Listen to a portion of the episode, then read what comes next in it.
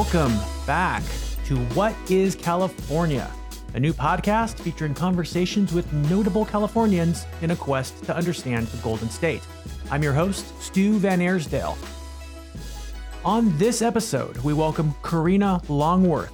Karina is the creator and host of the hit podcast You Must Remember This, which chronicles untold stories and scandals of twentieth century Hollywood. She's also the co-host of an awesome new podcast called Love is a Crime with Vanessa Hope, and she's the author of the book Seduction: Sex, Lies, and Stardom in Howard Hughes's Hollywood. From uh, all of these distinctions, you might gather that Karina knows a thing or two about Hollywood and the movie industry, and that is true. Part of why I wanted to have Karina on the show is because, you know, Hollywood, and by extension, the film industry itself, over the years has almost been synonymous with California. In many ways, the film industry is what made Los Angeles in particular what it is. It's the reason L A exists at all. So I wanted to talk to Karina about the film industry in California, especially old Hollywood, and how Hollywood has sort of influenced our perception of California, or at least guided our perception of California, both in the past and the present, and how it might guide that in the future. It's so interesting to talk to someone like Karina about Hollywood and California more generally, because one of the topics we covered was the ways that outsiders perceive California. And Karina argued that perhaps Silicon Valley is the region that kind of dominates the perception of California, or the ways that people think about California, the tech industry more than the film industry, more than Hollywood. I found that really interesting. So we're going to unpack that a little bit in this conversation. Karina is a native Angeleno, and we did talk a little bit about her upbringing there. One of my favorite asides in this conversation is that Karina didn't have a driver's license until she was thirty. So she grew up taking the bus around Los Angeles. And we talk a little bit about how that dynamic and that view on Los Angeles shaped her understanding of the city, from the actual culture to the geography and everything in between. So I've known Karina for a very long time. She and I were peers when we both covered the film industry and movies back in New York City in the mid to late aughts. And then she came back to Los Angeles around twenty ten for a job as the film editor of L A Weekly. And she'll talk a little bit about that as well. But it was great reconnecting with Karina. Her podcast has kind of changed the way I view not only Hollywood as an institution and as a, as a myth, really, but also podcasting as a storytelling form. And if you haven't checked out You Must Remember This, you know, even if you're not really into classic Hollywood or those movies, it's just a transcendent and transporting piece of craft. The writing, the narration, the storytelling, it all just really takes you to these eras when Karina is telling these stories, and the subjects, the figures, the scandals, the dark humor, the colorful rendering of these people's lives and the sometimes tragic ways that they unfolded for good, bad, ill, and otherwise. I just find it all just totally fascinating. It is great to see Karina and her podcast find the acclaim and the platform that they have, because few people you'll meet are as good at what they do as Karina Longworth is at her work. And thanks to that work, we know a lot more today about Hollywood, and by extension, California, than any of us did when Karina started. As if You Must Remember This weren't enough, Karina has another podcast, this one with Vanessa Hope, called Love is a Crime. This one chronicles the true story of Walter Wanger and Joan Bennett, a Hollywood mogul and his actress wife, respectively, whose life in the nineteen forties resembled something of a film noir, when Wanger shot an agent he suspected of having an affair with Bennett. Wanger and Bennett are the grandparents of Karina's co-host Vanessa Hope, so the whole thing's kind of a family affair. Wanger is voiced in this podcast by actor John Hamm, and Bennett is voiced by Zooey Deschanel. It's uh, it's intense. It's it's pretty crazy. Uh, I highly recommend it, and it's just another window into California's forgotten history. Uh, just a quick editorial note before we begin. This interview was recorded earlier this summer in July, so we've been holding on to it till now. Uh, there are a few references to dates that might seem a little bit anachronistic, but that's the context here. Uh, it was recorded in July, but everything's still current, everything's still topical, and hopefully interesting. So let's get to it. Here is me with Karina Longworth. Enjoy. Karina Longworth, welcome to What is California? Now, you and I have known each other for a while, since way back when we both lived and worked in New York. And one of the first things that I remember learning about you was that you were also, or are also, from California originally. Is that right? Yeah, I was born and raised in Los Angeles. What brought you back to California from your days in New York? I got a job at the L A Weekly, which was um, something I... I you know, really actually tried very hard to get, um, partially because I really needed a job and I, I couldn't really find one in New York at that level. And partially because I grew up reading the L A Weekly and I had, you know, probably a false sense of what it was, but um, a, a sense that was nostalgic based on the nineties. But um, it was sort of a dream job for me. What do you mean a false sense of what it was? Well, I got this job in two thousand ten, so it wasn't the same newspaper as it had been in, when it was really important to me from the years of like nineteen ninety-one to nineteen ninety-eight. And uh, newspapers weren't the same. The industry wasn't the same. Being a film critic for um, an alternative print weekly like wasn't, you know, what I thought it was going to be.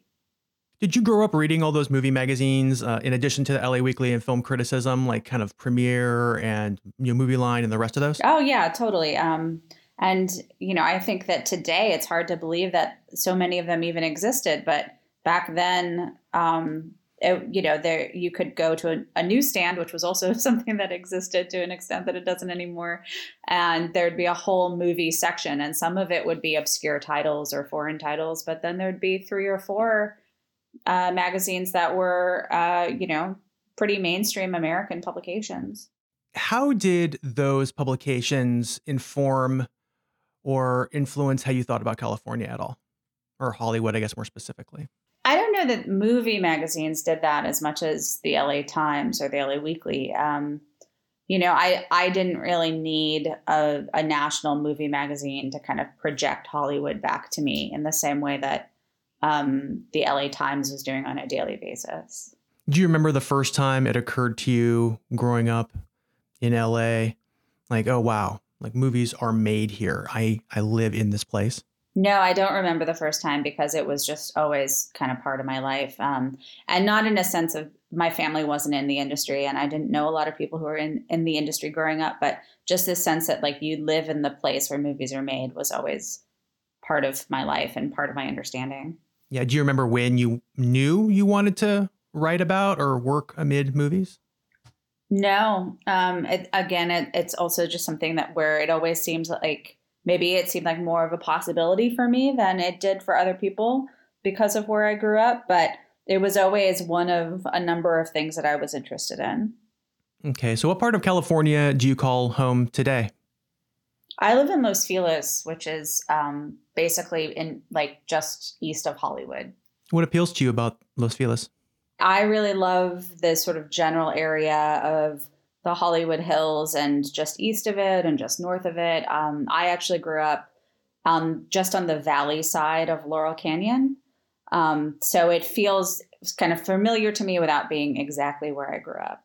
What has notably changed about California in your memory from when you were growing up there to the present day where you live now?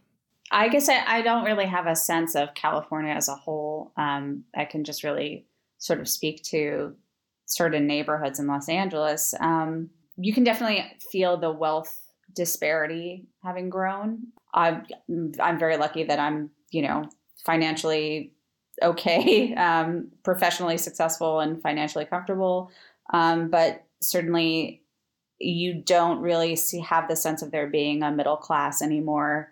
Um, and what you do see are, are indicators of extreme wealth and indicators of extreme poverty.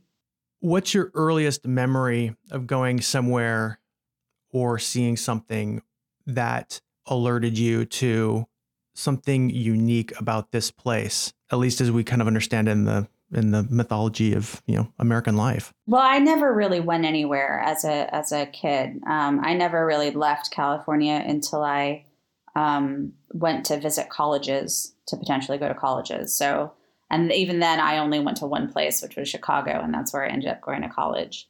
So I um, I would say that when I I moved to Chicago at eighteen, having never lived anywhere but Los Angeles and for a brief time in San Francisco. Um, certainly that threw California into a certain kind of relief. Um, and particularly the way that people who I met in the Midwest, who are from the Midwest, perceived California and Los Angeles and Hollywood, and, and perceived who I must be if I was from a place called Studio City. Um, but, you know, I would say the big sort of shock for me was just the weather. I had never seen snow before. I had never been anywhere really cold.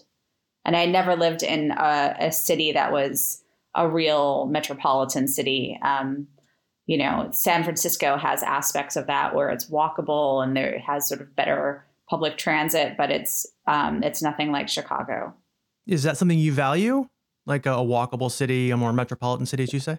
Yeah. I, I mean, I wish Los Angeles was more like that. And I think that there have been inroads a little bit recently to make it more bike friendly and pedestrian friendly.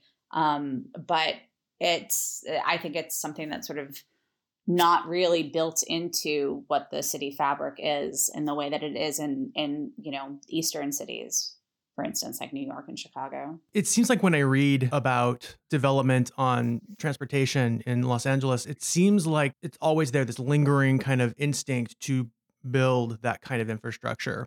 And I don't know why that never happens. Like, do you have a sense of that? Yeah, I do. Um, I, I think it it almost goes back to what I was saying about the income disparity and wealth disparity and how it just gets bigger all, all the time. Of course, it's always been there, and there's always been this sort of NIMBYism of people who um, spend a lot of money for their homes and their property. They don't want, you know, their area dug up for subway tunnels and whatnot. And so that, I mean, that's a battle that's been going on for decades. I I grew up in Los Angeles, but my, for various reasons, my father wouldn't let me learn how to drive. So I didn't learn how to drive until I was thirty. Um, and I took public transit in Los Angeles as a teenager. So that, you know, kind of gave me a different experience of the city than a lot of people have, or at least a lot of, you know, white middle class, upper middle class teenagers have of the city. Um, and so it's certainly since the nineties, when I was, you know, spending an hour and a half each way to school on the city bus, public transit has gotten a lot better in L A. And, and there are certain neighborhoods where you can live without a car in a way that you couldn't twenty years ago. Um, but it is such a, a, it's a city that is still so dependent on, on highways and um, methods of being traversed that, you know, are not accessible to a lot of people. Um, and so Yeah, it's it can still be very, very frustrating. In what ways did like the geography of the city or the layout of the city uh, influence you or impact who you became uh, when you were kind of riding the bus and riding public transit as a teenager? You know, I do. I definitely have memories of just being on the city bus for long stretches of time, try, like to get to my my high school, which was in downtown Los Angeles, or Um, you know, sometimes just to have a social life, like I could get my dad to drop me off somewhere at seven p.m. and then I would lie to him and say I was getting a ride home when really I would have to take a city bus home at like eleven or midnight. Um, and so you certainly, when you do that and, you know, you are oftentimes doing that alone, you certainly see the city in a different way than somebody would, like a fifteen-year-old or sixteen-year-old young white girl would see it um, in a car, either driving or being a passenger in a car. I mean, you get exposed to, you know, just more strangers than you would otherwise. You get exposed to different classes of people, different races of people. You see people who are um, disabled at a level that you wouldn't if you were in a car. Um, And then in just in terms of the geography of the city, like I, I think I really came to understand like how, for for instance, like how the valley works as a grid. Um, and I, I have a really deeply ingrained memory of like the exact order of certain streets um, certainly like the streets that intersect with Ventura Boulevard all throughout the Valley. Um, and, um, you know, I mean, there is something, I think, sort of romantic and cinematic about watching the neighborhoods change out the window. Um, and, it, you know, I definitely spent a lot of time looking out those windows, listening to music on a Walkman, and just sort of thinking about things um, in a way that you, you can't if you're actually driving. Yeah, I love the way you describe it as cinematic, because I think of films like, you know, Los Angeles Plays Itself or even Magnolia um, that really focus on that breadth of not just the city, but its streets and its landscape, mm-hmm. you know, and and I can only imagine, you know, if that's how that impacts a viewer when you watch those films, you know, how that impacts someone growing up there. I was definitely interested in those movies when they were coming out, and I was kind of living through that experience of of taking public transit across large swaths of the city. And um, but now it's I, I can sort of spot the cliches or things that became cliche or or tropes, you know, like sort of helicopter shots of the freeway interchanges and all of that. Um, but then I think I I had a, a romanticism for this idea of living in such a vast place um, where there could be like interconnected lives. For those who aren't familiar with your show, can you enlighten them? Tell us a little bit about You Must Remember This. Yeah, it's a it's a podcast that claims to um, tell the secret and or forgotten histories of Hollywood's first century. Um, and what that means in practice is generally that it's about the history of Hollywood, specifically in the twentieth century, but usually, um, I would say, from the beginning of the sound era through about uh, nineteen seventy. I try to focus on stories that either haven't been told or stories that people think that they know but don't understand or don't remember the complexities of. So, you know, I might talk about somebody like Polly Platt, who was a production designer, screenwriter, and producer who had her hands in many classic movies, but um, whose work, sort of body of work, had never really been considered as its own thing. Or I might talk about somebody like Marilyn Monroe, but try to um, just kind of show their work and their lives in a different light. The Polly Platt season is so good. Oh, thank you. I love that season because it is the California or the Hollywood that I grew up reading about, the the California, the Hollywood, and the, the movie industry of my imagination. You know, I remember reading Premiere magazine and seeing those bylines of the folks you interview. I remember reading and knowing about Polly Platt. Last Picture Show is one of my favorite movies. So I'm very familiar with the relationship between her and Peter Bogdanovich, the director of Last Picture Show. And I just couldn't really get enough. I was kind of sad when it ended. I guess I'm kind of curious why you wanted to tackle someone like Polly Platt, who is m- someone who's more contemporary than virtually any or all of the subjects you've covered uh, in the previous years of the podcast. Well, I've always been really curious about Polly's story. Um, I I think that one of the sort of first um, things that drew me to start reading um, sort of in-depth film history books was, I don't I don't remember exactly what year it was, but, and I don't know if you remember this, but you probably do if Last Picture Show is one of your favorite movies. Um, it had this big home video release back when movies could be put out on home video for the first time and like sort of that become an event. Um, and that was how I first found out about that movie, but it was also how I first found out about this love triangle that had happened on the set of it, where Um, Peter Bogdanovich basically left his wife and creative collaborator, Polly Platt, for the star of the movie, twenty-year-old Sybil Shepard. Um, and I just got became fascinated with that story. And at first I became fascinated with, you know, young, glamorous Sybil. And then I became fascinated with the great auteur Peter. And then I was just always asking myself the question, how was Polly Platt able to continue working on this movie after like her marriage imploded? Um, how was she able to continue doing her job as a production designer, doing hair and makeup, um, when she knew that her husband was having an affair with the actress whose hair she was doing? Um, so that had always been a question that I wanted answered. Um, and then I met Stacey Sher, who's a film producer and has become a friend of mine and somebody who I'm working with on other projects. And she had been really close with Polly and with Polly's daughters. And Polly's daughters had shared with her um, this unfinished, unpublished memoir that Polly had been working on before she died. And so Stacey, you know, just sort of casually was like, I hope that someday you get a chance to read it. And then um, it just got kind of got to the point in two thousand nineteen where Polly's daughters really wanted to get their mother's story out there. And when Stacey found out about that, she connected me to them. So they shared the memoir with me. And then we just kind of went from there. The um, memoir is kind of mind blowing. Um, I don't know if the obviously there probably wouldn't be much of a show without it. How did you come to have Maggie Siff read for the part of Polly Platt and have, have have an actor portray that?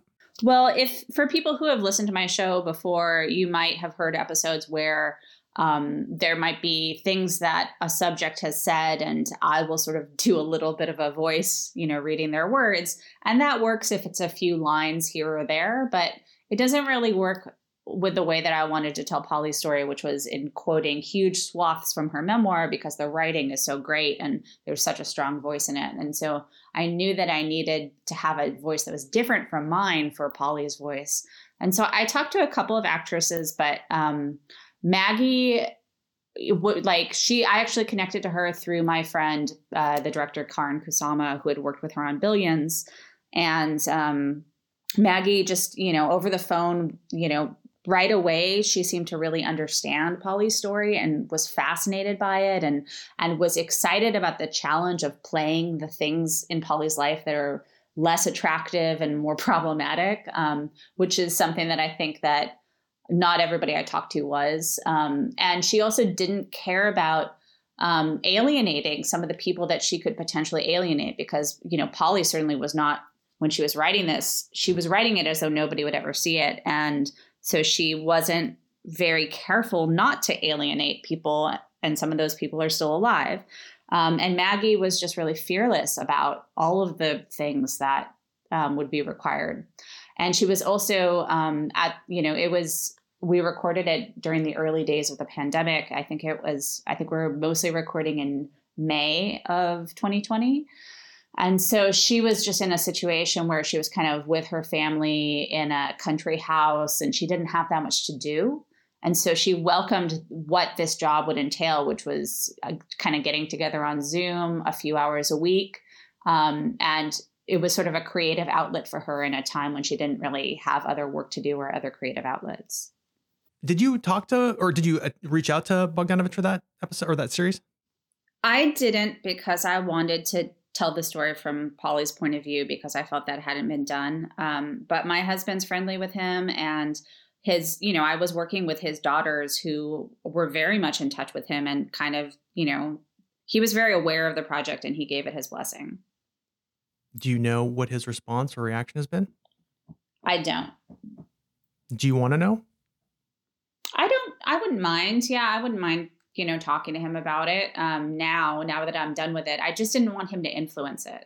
What has doing this podcast and sitting in those research libraries and doing this really in-depth study of classic Hollywood, what has that revealed to you about California more broadly? And I guess Hollywood as kind of a, a major kind of limb of California. Well, I definitely think it's given me more of an understanding of of the, I don't know what the word would be, the cosmopolitaning, the metropolitaning of Southern California, um, you know, kind of a better understanding of the timeline of, of how the city of Los Angeles grew. Um, of course, the film industry didn't start in Los Angeles, and it was not the first industry in Los Angeles, um, but when uh, the film industry did start moving to Los Angeles and and kind of spreading around a certain area um, in the nineteen teens, it the city kind of grew with that industry. Um, and so, certain, yeah, certainly that I had a, I've gained a better understanding of that. Um, and this past season I did a, about the gossip columnist Luella Parsons and Hedda Hopper. I got a much better understanding for the role of newspapers in the growth of the cities of California, um, the role of William Randolph Hearst and the Chandler family. Um, and uh, I was definitely one of the big surprises in, in writing about these gossip columns, uh, gossip columnists, was how their work and their careers were so knitted into the fabric of, of these papers that were the um, the creations and or the kind of fiefdom of, of these very powerful men who used these newspapers not necessarily to report the news, but to further their own um, mostly economic interests. So, um, and then, you know, I mean, the Chandler family, like it's, you know, it's Chinatown. I mean, it, it like the story of the Los Angeles Times is a story told in Chinatown about water and deceiving and exploiting the, the populace for the purposes of making a few men very wealthy.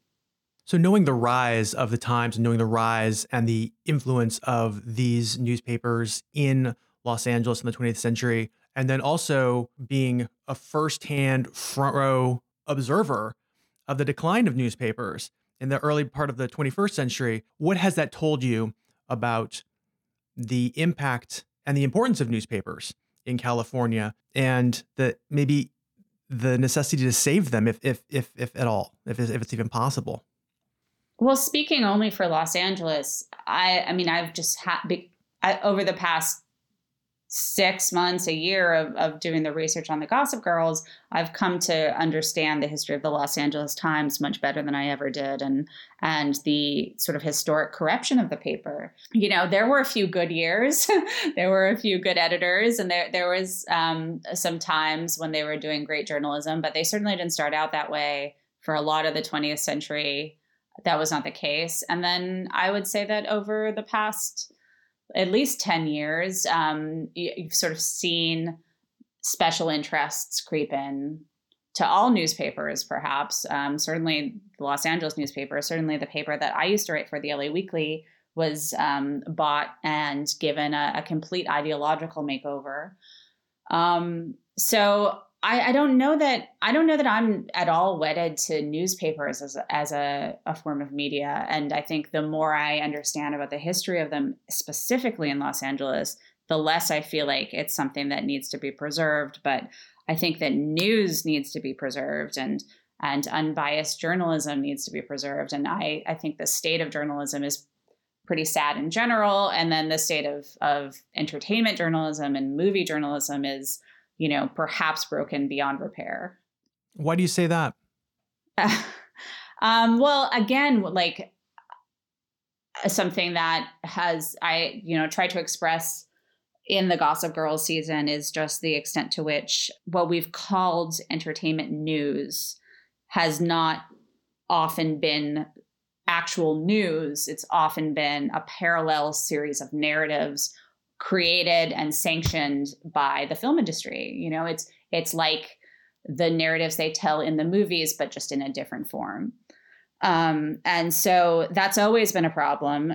You know, we were lucky at certain points in time to have real critics who um, were not uh, sort of financially tied to the studios.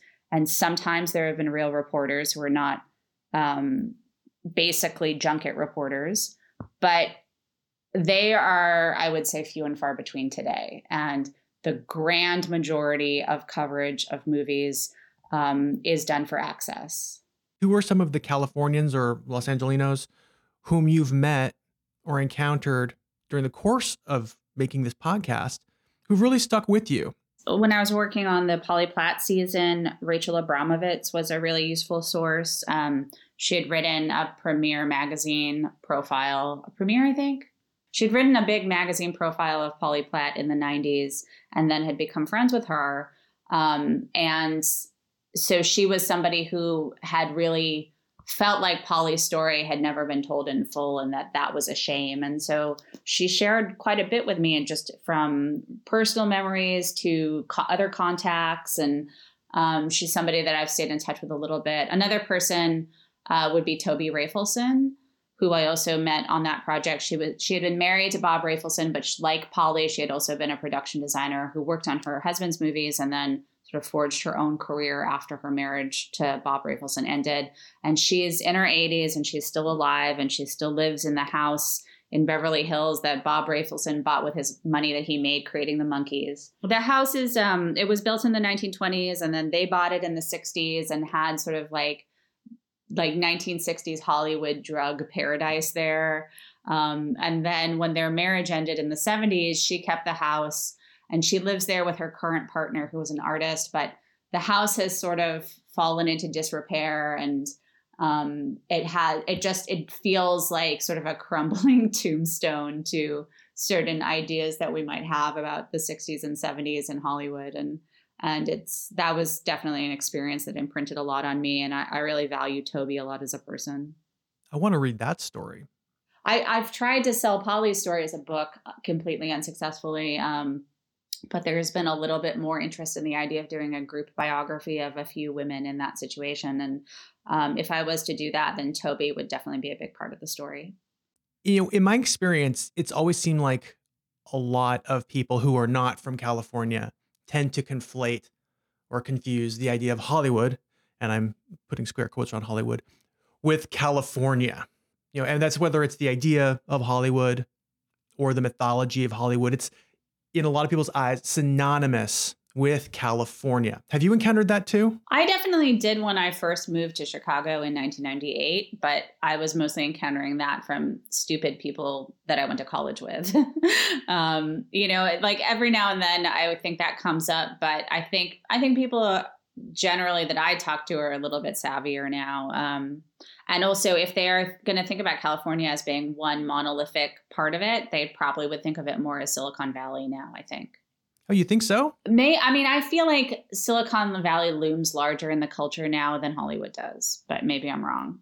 I don't know. When I visit New York or I talk to people in New York, they say, how's L A? And I don't live in L A. I live in Northern California. I don't even live in San Francisco. It's like there's like two right. places. There's Silicon Valley or the Bay Area, and then there's L A, you know, and everyone assumes you live yeah. in Los Angeles if you're not from here. So there are times where it's kind of easy to conflate Hollywood and California. I mean, are they the same? I guess I'm asking, to what degree is Hollywood's mythology also California's mythology?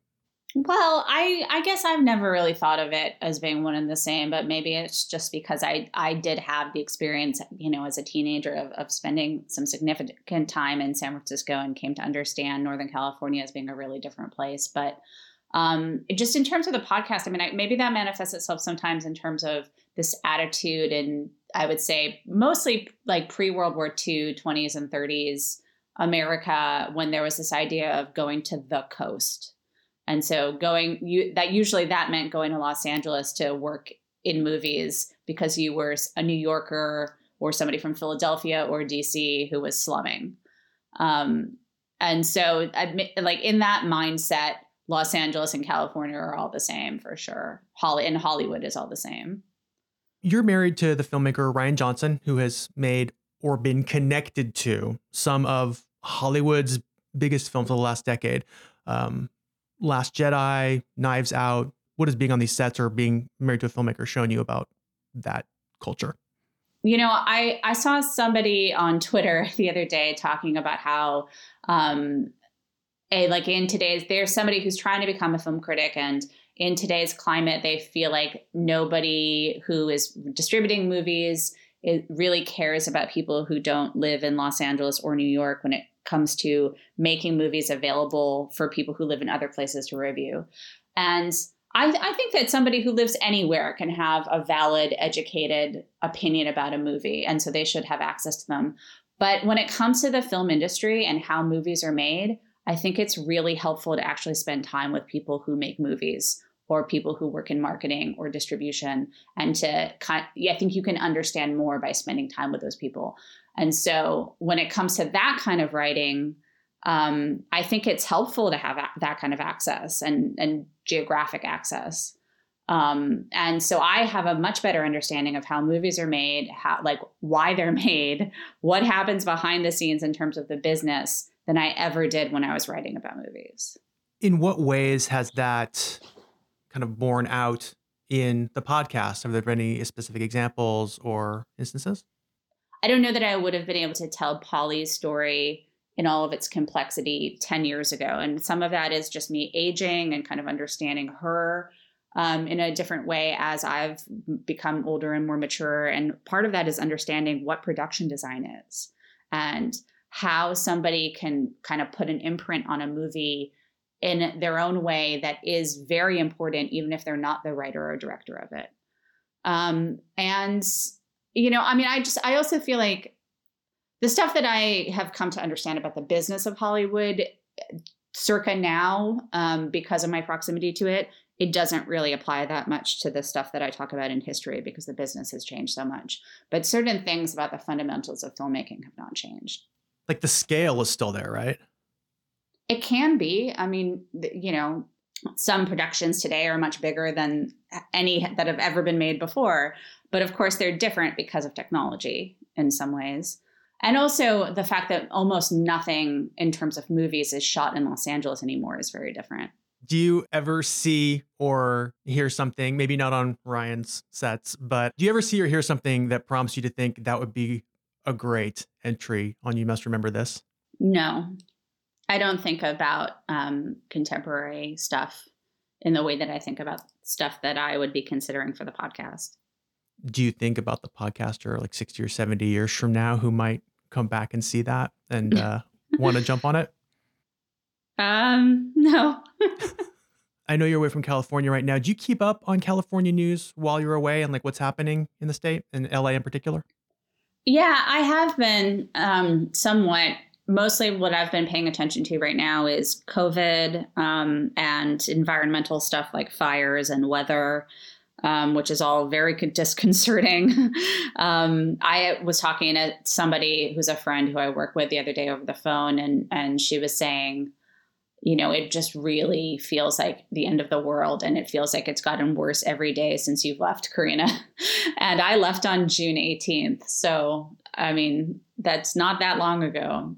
Um, but I definitely get that sense just from looking at headlines and stuff. And um, yeah, it's it's troubling. What do you think the biggest challenge is that California faces, and how can it be surmounted? It has to be climate, I would say. Um, and I'm not smart enough to tell you how to solve that one. Um, I don't know that there are easy answers. Obviously, there aren't, because um, it just gets worse and worse, even though some people are certainly trying to make a difference. What do people outside California most misunderstand about the state? Well, I think it's di- really difficult to really understand anywhere without having personal knowledge of it.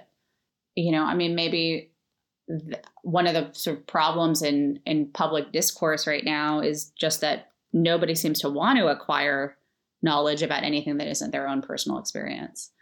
Um, so I don't know that that's specific to California. Do you ever feel compelled to dispel those misconceptions and misapprehensions? You know, one of the big projects with the podcast is um, trying to correct misunderstandings about movies and the history of movies and, and celebrity. I mean, you fact-checked Hollywood Babylon. Yeah. yeah, that's a, a meta project along those lines for sure. Well, Karina, thank you very much for being with us. Really appreciate it. Thank you. And that is the show. Karina Longworth, folks. Her shows, You Must Remember This and Love is a Crime with Vanessa Hope, are both available anywhere you get podcasts, and I highly recommend them. They're amazing. She's amazing, and I am very grateful for her making the time to appear on What is California? And I am grateful for your listenership. Thank you so much for all of your support, all of your reviews, all of your subscriptions to the newsletter, all of your sharing on social media, and all of the good vibes that you have generated around the show. The reception has been awesome, and uh, I just couldn't be happier. So thank you very much. What is California is produced, edited, and hosted by me, Stu Van Aersdale. Our theme music is by Sound Supreme. You can find us on Twitter at What California. You can subscribe to the Substack newsletter, which is free, at what is california dot substack dot com. That'll send you all the new episodes every Thursday, and get you some fresh weekend reads. And those weekend reads newsletters contain ten links to interesting news stories that you might consider in your own quest to understand the Golden State. You can support What is California on Patreon at patreon.com slash whatiscalifornia. You want to chip in a few shekels to uh, keep the What is California cloud servers running and our headquarters cat fed. And of course, you can email me anytime at hello at whatiscalifornia.com. Please subscribe wherever you get your podcasts. And if you liked What is California, I hope you'll rate and review What is California on Apple Podcasts. It helps new listeners find the show. I would be ever so grateful. So that's a wrap this week. Can't wait to talk to you next week. Until then, remember, keep your eye on the bear.